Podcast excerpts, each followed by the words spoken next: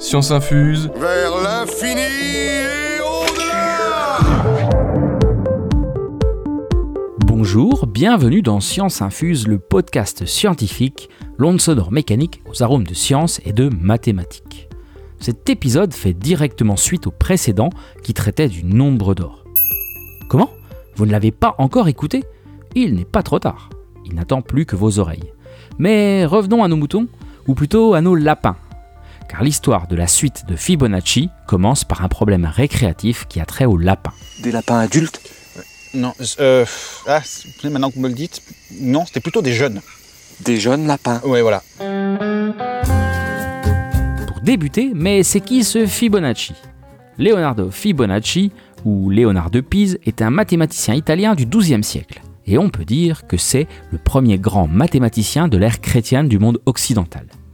Il est né à Pise vers 1170, mais il rejoint très vite son père en Algérie, où ce dernier travaille pour le compte de l'ordre des marchands de Pise.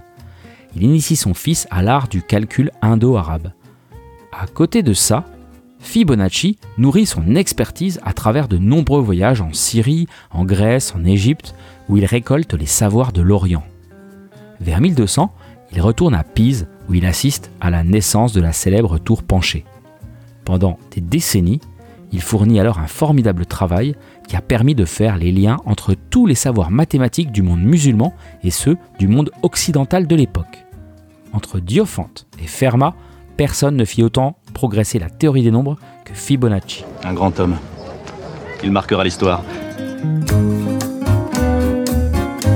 L'œuvre la plus connue de Fibonacci est sûrement son premier livre, le Liber Abaci, en latin le livre des calculs, daté de 1202. On peut dire que c'est lui qui popularisa définitivement en Europe la numérotation indo-arabe. Le Liber Abaci contenait aussi de petits problèmes. C'est dans l'un d'entre eux, concernant la reproduction des lapins, qu'est introduite la célèbre suite de Fibonacci. C'est une énigme. La suite de Fibonacci est donc née autour d'une énigme. Fibonacci s'est demandé la chose suivante. Je cite. Un homme met un couple de lapins dans un milieu isolé de tous les côtés par un mur. Combien de couples de lapins obtient-on en un an si chaque couple engendre tous les mois un nouveau couple à compter du troisième mois de son existence?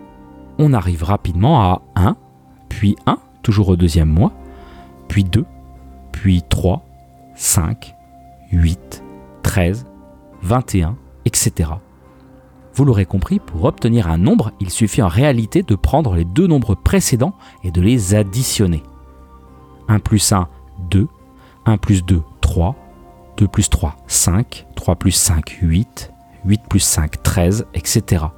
C'est ça la suite de Fibonacci, et avec le langage des suites mathématiques, en notant U indice n, le nombre de lapins, le nème mois, on obtient U indice n plus 2 est égal à U indice n plus 1 plus U indice n. C'est ce qu'on appelle une suite récurrente, linéaire d'ordre 2, car on a besoin de deux termes pour avoir le suivant.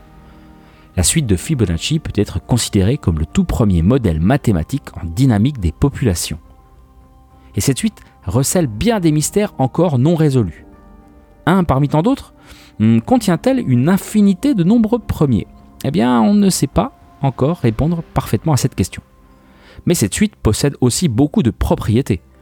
Et on pourra commencer à s'intéresser au rapport de deux termes consécutifs.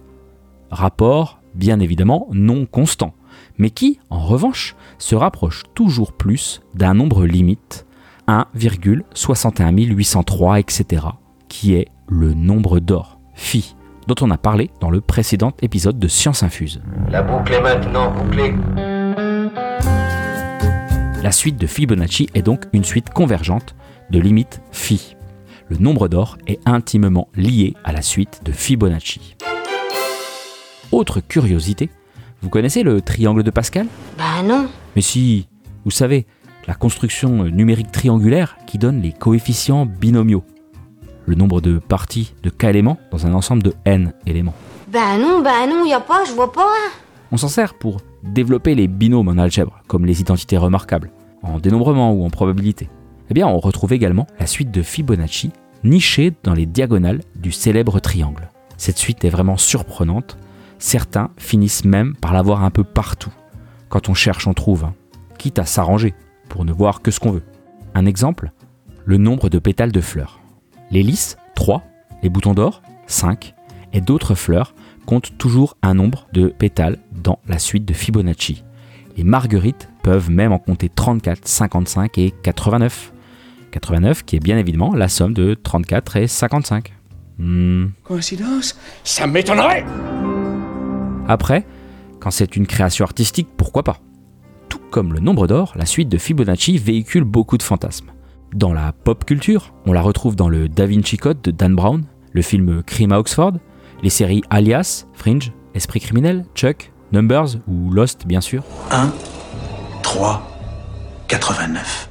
Tous des nombres de Fibonacci.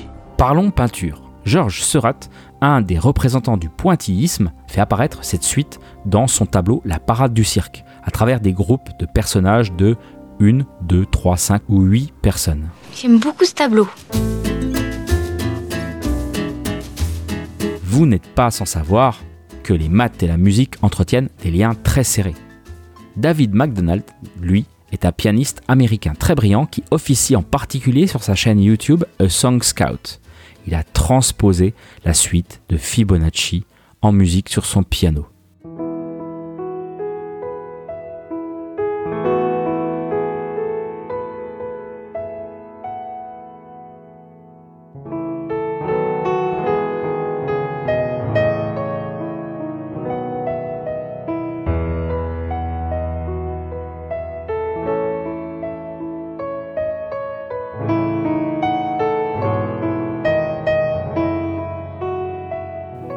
Magie des mathématiques.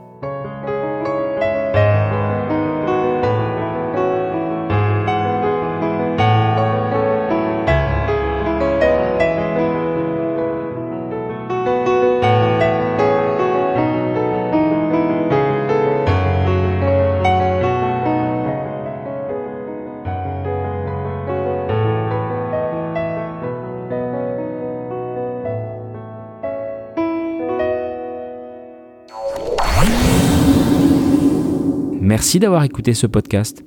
S'il vous a plu, n'hésitez pas à vous abonner et à laisser 5 étoiles sur Apple Podcast ou Spotify. Grâce à ça, votre science infuse gagnera en intensité. En attendant, je reviens bientôt pour un nouvel épisode mathématique.